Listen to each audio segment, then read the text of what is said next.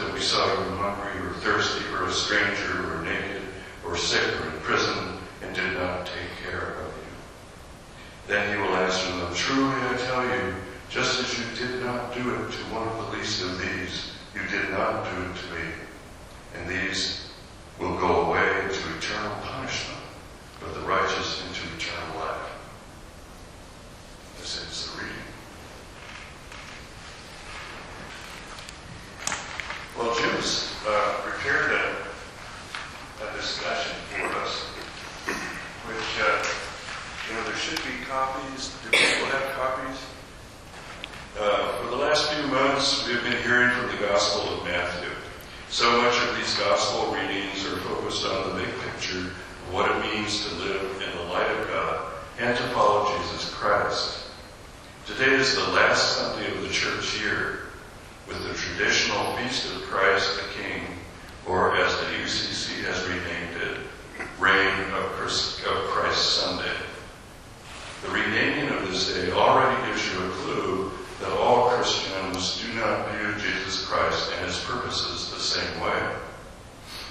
We have heard through Matthew countless stories from Jesus that begin, the kingdom of heaven is like or can be compared to before we landed in the 25th chapter a couple of weeks ago.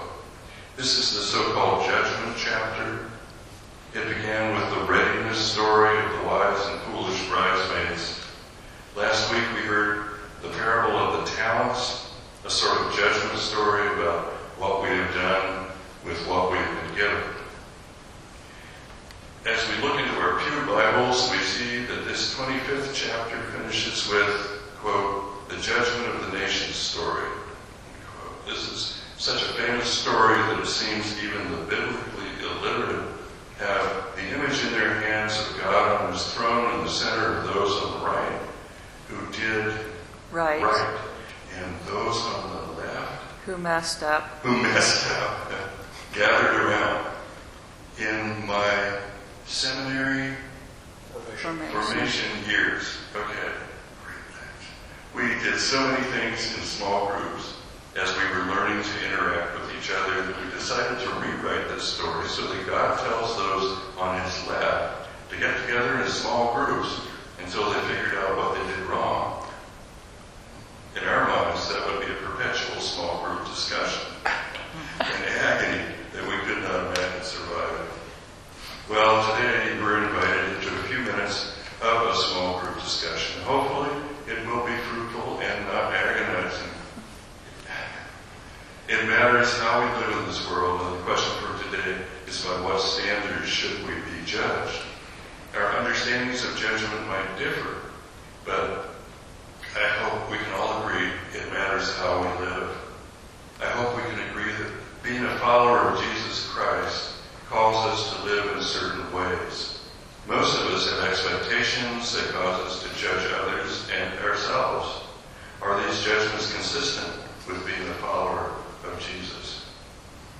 Teachers in our schools give grades and produce a progress report for each student related to the learning goals of the class. We can use this assessment to put a plan together for how we can achieve more. Let's use this gospel story as such a check-in point concerning the progress we've made in our lives, the life of the church, and in the Christianity. Let's stay focused on this very specific question. And then on the backside, what does it mean to be a Christian in Colville today? That's the big question. Are the followers of Jesus, the people in the churches, a healthy reflection of Jesus? What kind of check-in grade would you give Christianity in Colville? And then we have these four questions. The first one, what does it mean for you to be a follower of Jesus? How would you assess yourself at this check-in point? What would you like to work on to better meet the standards of being a follower of Jesus as laid out in this gospel passage? And shall we go ahead and discuss this? What does it mean for you to be a follower of Jesus? Thoughts that we have. attempt to live by the golden rule. Live by the Golden rule. golden rule. Do unto others as you would have them do unto you. To care for those less fortunate. To care for those less fortunate. you know, to give, give of ourselves and not just be in ourselves. Give of ourselves instead of just being ourselves. Sure. And in my short time here, I, I have to commend this congregation for being so vibrant in this community. We do, I think, and of course I'm biased, more with less in terms of the number of bodies that, that belong to this congregation. The fact that we feed people, the fact that we do all that we do. Um, I know other churches are also doing this, but I've heard uh, and I've had conversations with larger churches that would not invite the people into their midst that we do. They don't do the works that we do. So I commend everybody and thank you. Uh, It's a blessing to be part of this. Thank you. Thank you. Yeah. Yeah, it's easy to compare ourselves to other churches. Like, say, the community church, which has, what, 180 members, something altogether? Right. And, uh, and they do tremendous work, it seems like. They do. And yet, uh, like you said, we get very few and, and do a lot. We are well respected within this community for what we do. Of the, the people that I consider uh, allies and the people that I, that I respect, we are, we are equal to them in terms of what we do. Let's see. Other thoughts? What's it mean to be a follower of Jesus? And how do we score ourselves?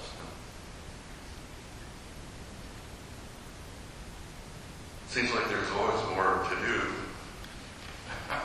we never run out of, of unfortunate people living unfortunate lives that we can be help, help perhaps, and even ourselves. We run through rough places in our own lives, and uh, and and easy, easy living places too. This, this summer, we went to Chautauqua in, in New York State, which is a I don't know if you know what Chautauqua is, but it's a center where there are, there's music and speakers throughout the summer. It's kind of an intellectual haven. It's a, and we saw, we we came late, but we saw the daughter of Charlayne Hunter-Gault. Ah, Charlayne Hunter-Gault, who was Glenn, or, excuse me, Gwen Ifill. Thank you. Thanks for my memory.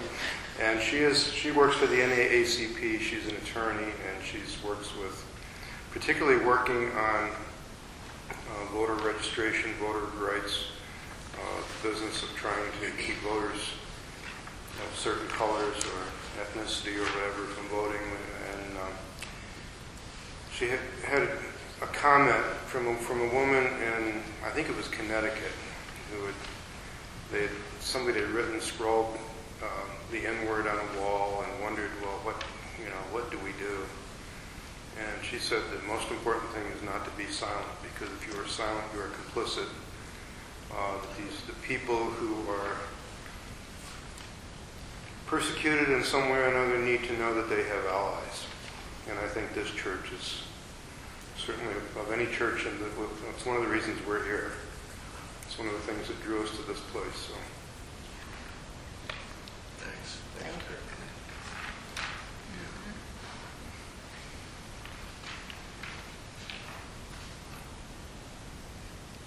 I think we're sort of touching on question two as well, in terms of uh, commenting on our outreach to the community.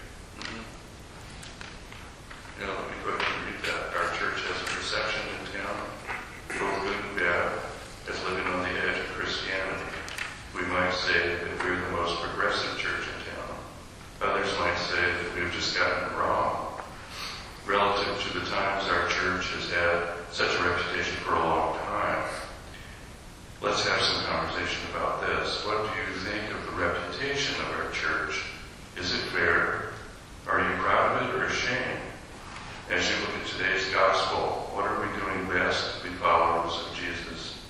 What areas of growth do you see for our church? Well, me, frankly, I don't give a rat's ass what other people think. If we're doing the right thing, then um, I, I don't care what other churches think. I, I, I really don't. I don't care what they think or what other people think. If we're doing the right thing, I mean, you look at Jesus, and he was persecuted and, and he was killed for doing the right thing. So, doing the right thing isn't necessarily comfortable or popular, and um, it can give you a bad reputation. So, you know, I don't really care. I do. I worry because Colville was my home for eight generations. Can you use the microphone. I care what other people think in the churches. It breaks my heart to see notes attached to our church that, you know, and read what people say and think, and I've had people say to me, well, your church is, you know, not right, and I'm going, I accept what they say, you're right. I, I don't care, but yet it's still a yoke on my shoulders. I don't, I don't like to pack it around. I don't like the gun issues, I don't like everything that's happening in our country. But I don't know how to change it. I mean, how can one person change what other people think is right? Please help me. I, don't have an answer for that. So, let me understand. I'm 81 years old, and I've lived here, other places, um, but I, ca- I don't know what has opened up the world to be so cruel. Uh, me, I always thought, well, purpose be like the golden rule and this, but am I wrong? No, no. Why are so many people, I think that there, I think that there are such forces, there are such forces that um, are at work right now to divide us. And I don't necessarily ascribe, I don't necessarily ascribe to it good versus evil or whatever. But I've never seen, in my 68 years, I've never seen this country this fractious and I worry, like everybody worries, but I know that I don't have the political clout or the financial clout to do anything other than what I am doing. Keith and I joined this church because we believe in your mission. We believe in every one of you. We cherish each and every one of you. We know that there's, there are things that we're not going to agree on, but the larger mission is taking care of those people at risk. And if we don't simply do the best that we can in our own lives to reach out to people that are less fortunate, that are at risk, that are being injured or whatever, I think it all starts at home. Uh, sometimes you just have to sort of shut out the rest of the world and focus on the mission at hand. Um, you know, I, I, I almost stopped reading the news because it's like I spend more time trying to figure out what's going on or what, what this leads to. But the reality is that doesn't change the nature of our mission. There are going to be injured people. There are going to be women and children at risk. There are going to be sexual predators even in small communities like this. There are going to be people that are doing elder abuse. There are going to be people that are struggling with financial uh, uh, disability. I mean, you know, we just lost Keith's dad two weeks ago, and his parent, his mom's going to have to go bankrupt because they were not, they would not allow his children to have access to any of their business decisions or their accounts or their their inner lives or whatever. And it's it's a mess. It is just an incredible mess. And it's like, well, you know, uh, you know, we'll get through it. But again, you focus on what strengths you have. You focus on what you as an individual can do. And you just you be true to yourself. I don't know if that helps, but it's, you know, that's why we're all here. I mean, we, we all do good works in our own ways. And there's, there's a kindred spirit that binds us and bonds us together. And um, I, I, I feel your pain, Juanita. I know because I hear some of the same things. But I'm looked at, I'm still five years in, I'm looked at as an outsider. So I, you know, I've got broad shoulders. It's like, you know, some of that stuff just doesn't stick to me quite the way it does to somebody that's lived their entire life here. Um, you know, maybe we should have more discussions about this in terms of trying to work through um, and, and see how we can. You know, we're not going to change people's minds. You know, but I do more good for this community and this congregation, even though I'm an outsider or an outlier, um, by simply being consistent in how I approach the mission of the church. I will be here week in and week out. You know, God willing, the creek don't rise, and I will be here as long as this church is here, making sure that what you all started continues on. Thank you. Thank you. Thank you. I, I would like to say, I've heard people express similar things that, that you have expressed um, in my own church and in my own community in Pennsylvania, where I, many generations of my family and my husband's family have lived. Um, and I think that we are, we are too quiet about how we feel and how much pain this causes us. And I think if we all found a way to communicate that we would, and I don't know what that way is, I don't know what it is, but in any gathering, you find people coming together in these times and expressing that same fear and um, agony about the situation in our world today. So it, So I don't know if that's I- any helpful I just, to you. I think I'm wrong because so many people, There you are. and I begin to believe. But, um, yeah. What did you just say? Use the mic, please. Um, I'm going to be real insistent on what- that. I've gotten my ear- uh, hearing aids fixed recently, and I can hear a lot better. But you guys got to project all the way across the Well, I'm circle. just, I'm just mumbling, so Don't. I'm complaining. complaining, aren't we all? And we just come away from Thanksgiving, which for a lot of people is a gathering of the tribes. Yep. You know, of the family. And I don't know about you, but there was there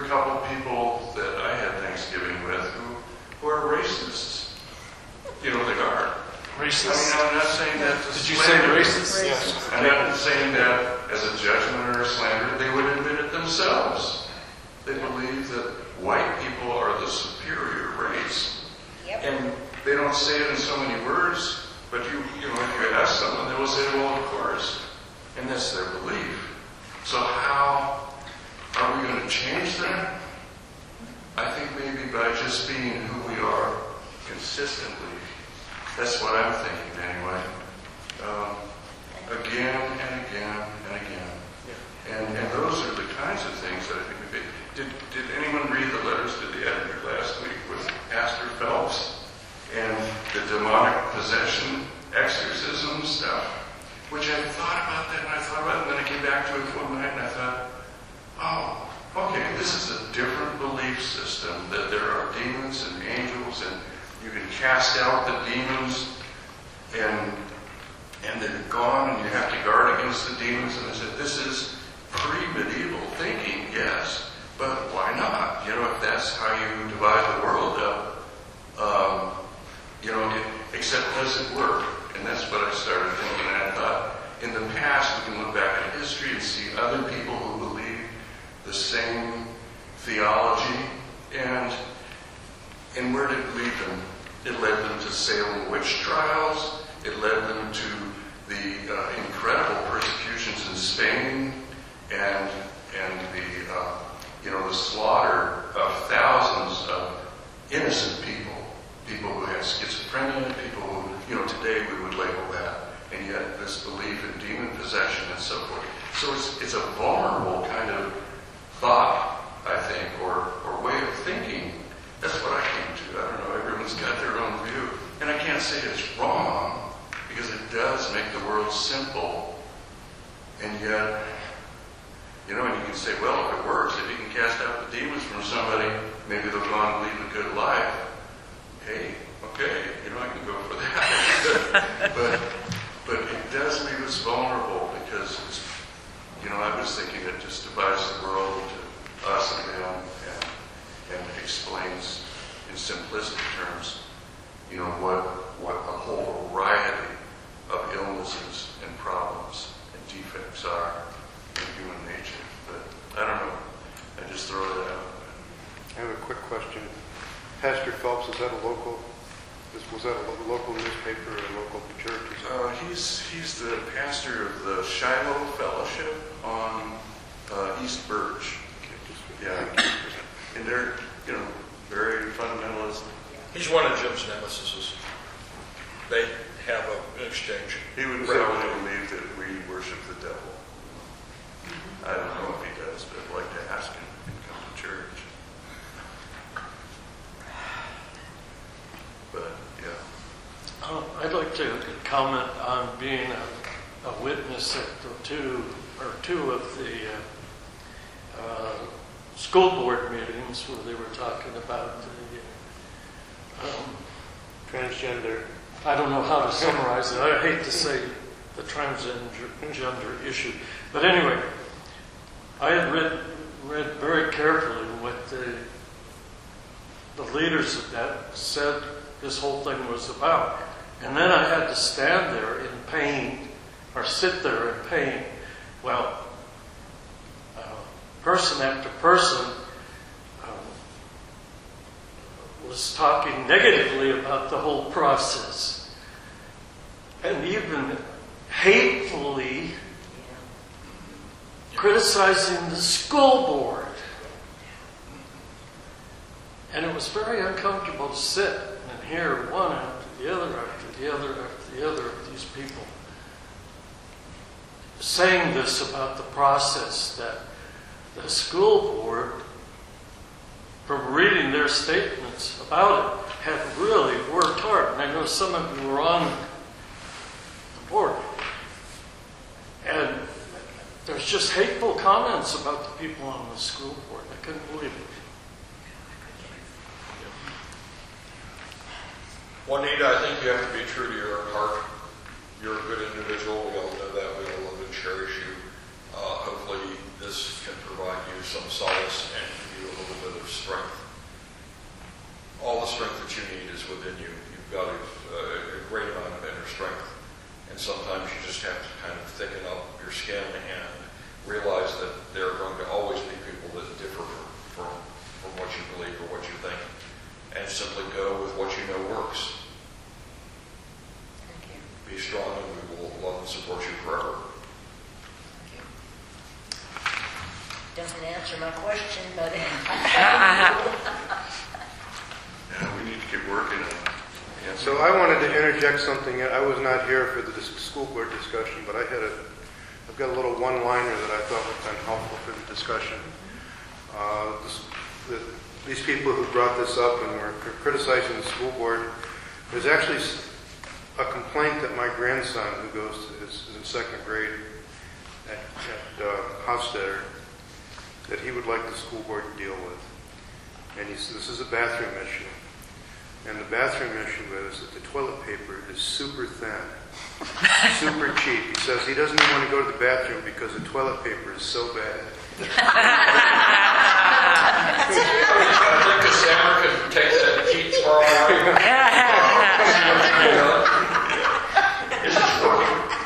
I think so. Just as you really close. Oh, Moving on. moving on. Three, and we can go back and forth between these, you know.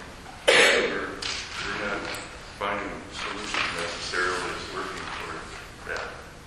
Uh, Truly, I tell you, just as you did it to one of the least of these, who are members of my family, you did it to me. This passage names the hungry, thirsty, stranger, naked, sick, and prisoners. How are we treating these in our community? Can you name some others who might fit in the least of these category in our community and culture today? The homeless, I think. The homeless. A lot of people put the homeless all in one little category, and today's world, you know, that box is so much bigger than it, you know, than it used to be because of all the things that are going on in our communities and our um, world. I mean, when we look at even all of the hurricanes and the fires and all of the devastations of all of the homes out there, and where do those people, you know, they can't really start over because they don't have anything money, you know, money wise to even get into a place. And then there's the greed of the rent, you know, of the people that do own places. So you see, look at these people out there on the streets, and especially maybe not so much Colville right now. I mean, we have our homeless, but we see it in the cities more because No, you know. see it here. Well, we see it here. Yeah, we definitely see it here.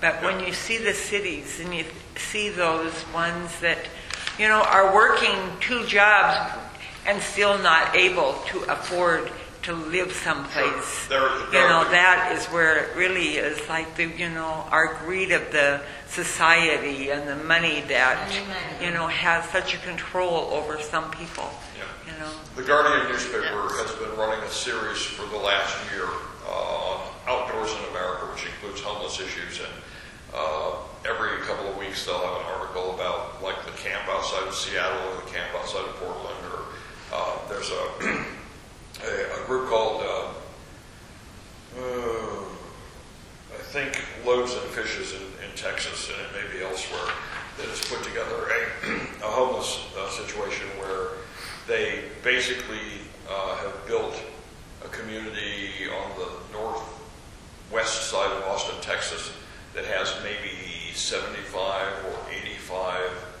uh, housing situations. There's a community kitchen, there's a community garden, everybody has to be drug-free, everybody has to pay um, 250 or 350 dollars a month in terms of rent, which is well below market. And they basically get kind of a, a studio apartment that has uh, a lavatory and a toilet, doesn't have bathing, might have bathing facilities, I'm not sure, but doesn't have cooking facilities. There's a community kitchen, and everybody there has to contribute. You know, this person's going to take care of the road this week, this person's going to take care of all of that. And two years in, it's working really well. Something like that probably wouldn't work here because we don't have the numbers yet.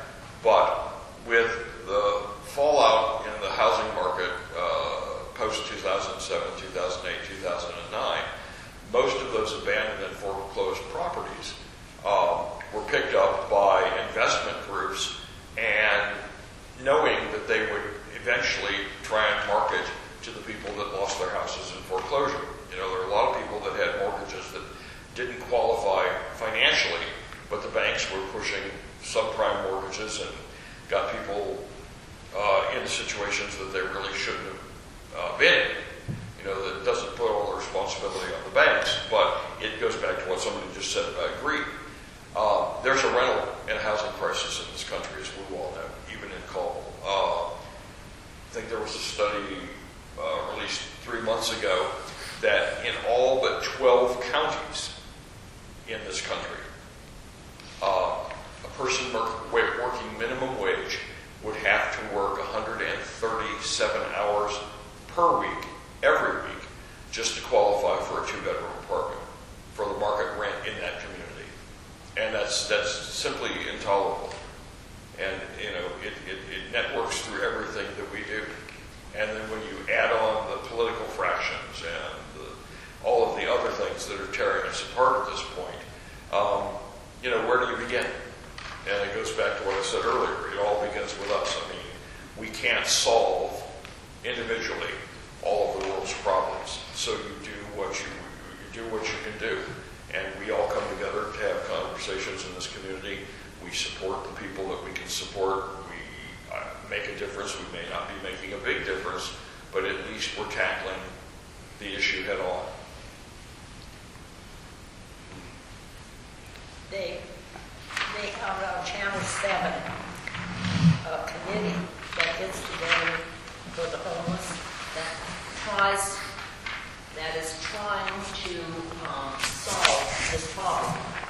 And a lot of it, a builder was there. I was very impressed with it, his comment that they had gone in and they got homes for these people and got them kind of settled. Well, they trashed them.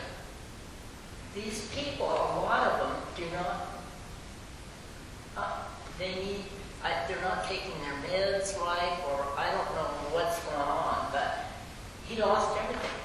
This, this fellow that um, tried to get homes to him, and that they don't want this, a lot of them. I can't say all of them, no, because some do, but I'm not sure what is going on in. They're not like you and I to be comfortable in a, in a living situation, as this bill went on to say. I mean, they were trashed. Somebody had to pick up the water bill and the garbage bill. I mean, and they didn't, they, I'm sorry. This Well, no, it, it's, it's, it's, an, it's, it's an unfortunate reality. Yeah. Sandra?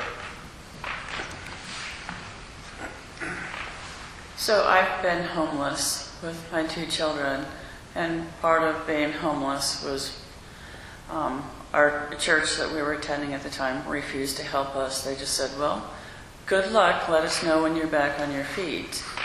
Um, and um, if anybody had given me the opportunity to have housing for myself and my children, it didn't matter to me how poor I was. Whatever rental I ever had when I left was in far better condition than it was when I got it. I would have loved anybody, anywhere, anybody to have given me a chance, anything. I didn't care what it was. A travel trailer. I would have done anything to have a roof for my children. Um, so there are people like me out there, and I was working. I was working poor. I worked full time. There are a lot of us out there working part time, full time, who would love to have an opportunity to have a place for us to, you know, for our families that's safe and dry and, and warm. Um, but also here in our community, I was just absolutely dismayed um, a couple of weeks ago when Vicki Broden told me that we have homeless children. And I'm not talking about children with of homeless families, but homeless children who have been thrown away by their parents. They have no place to sleep. They have no food to eat. And I've heard about a child, one of these children has been in this church, who had gone for two days without food. What are we as a community when we have children who are thrown away by their parents, who have no place to sleep and no food to eat? This child was so hungry that every two days he would go and eat two days worth of food from the free and reduced lunch program because he was so hungry, but then he would have to go two days again before he could eat because he ate today's meal and tomorrow's meal. Fortunately, this, this child has found a home to foster him um, for the rest of the school year. But these are, this is something that we have in our community that we can help with. That even if we can't, you know, if we can't provide a child with a, a roof over their head, at least we can provide them with dinner and with a jacket. There are things that we can do here to make a difference.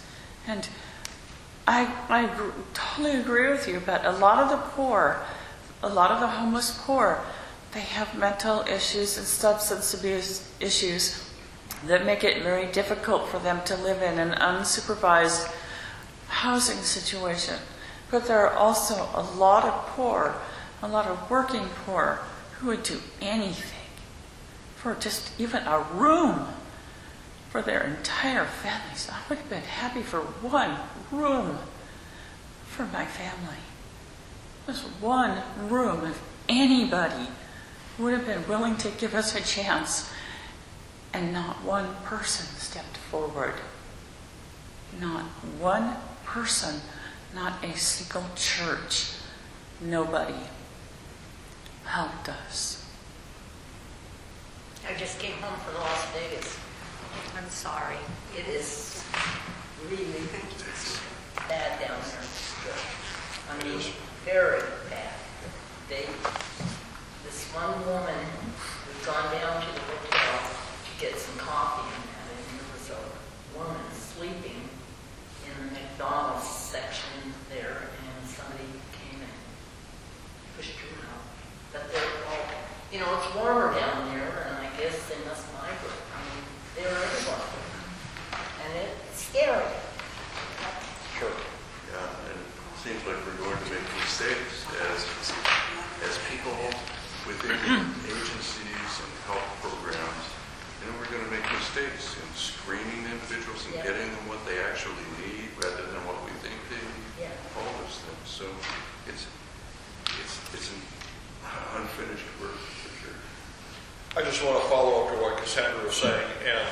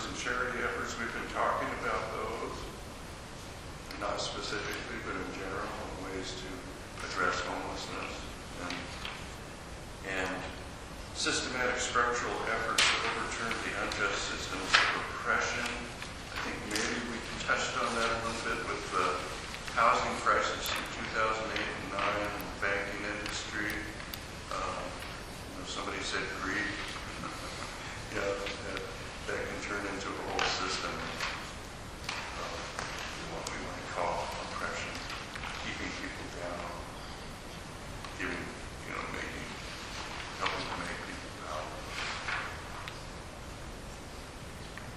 But where do you feel we're called to help make a difference? Thoughts on that? Or? I'll say one thing. Thanks Ty and Keith who came into our being. They have done so very much Thank for you. our church and the community, and we should give them a lot of thanks because they have covered a lot of these things. Thank you. Well, you're welcome. It's, it's, our, it's our privilege to be able to do this. We love all of you.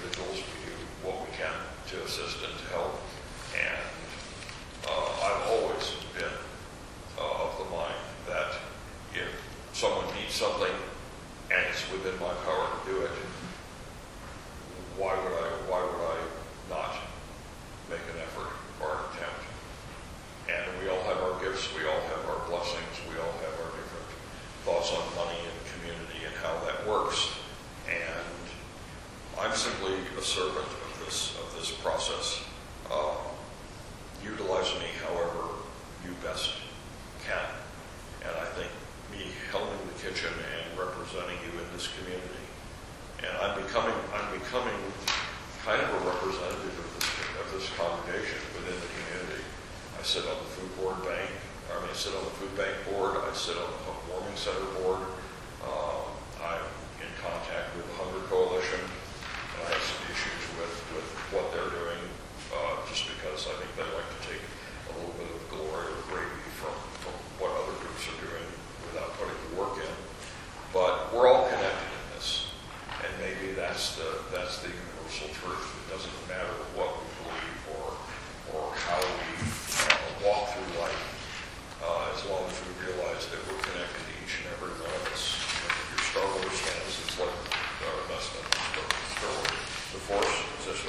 Star Wars. Yeah. The bottom line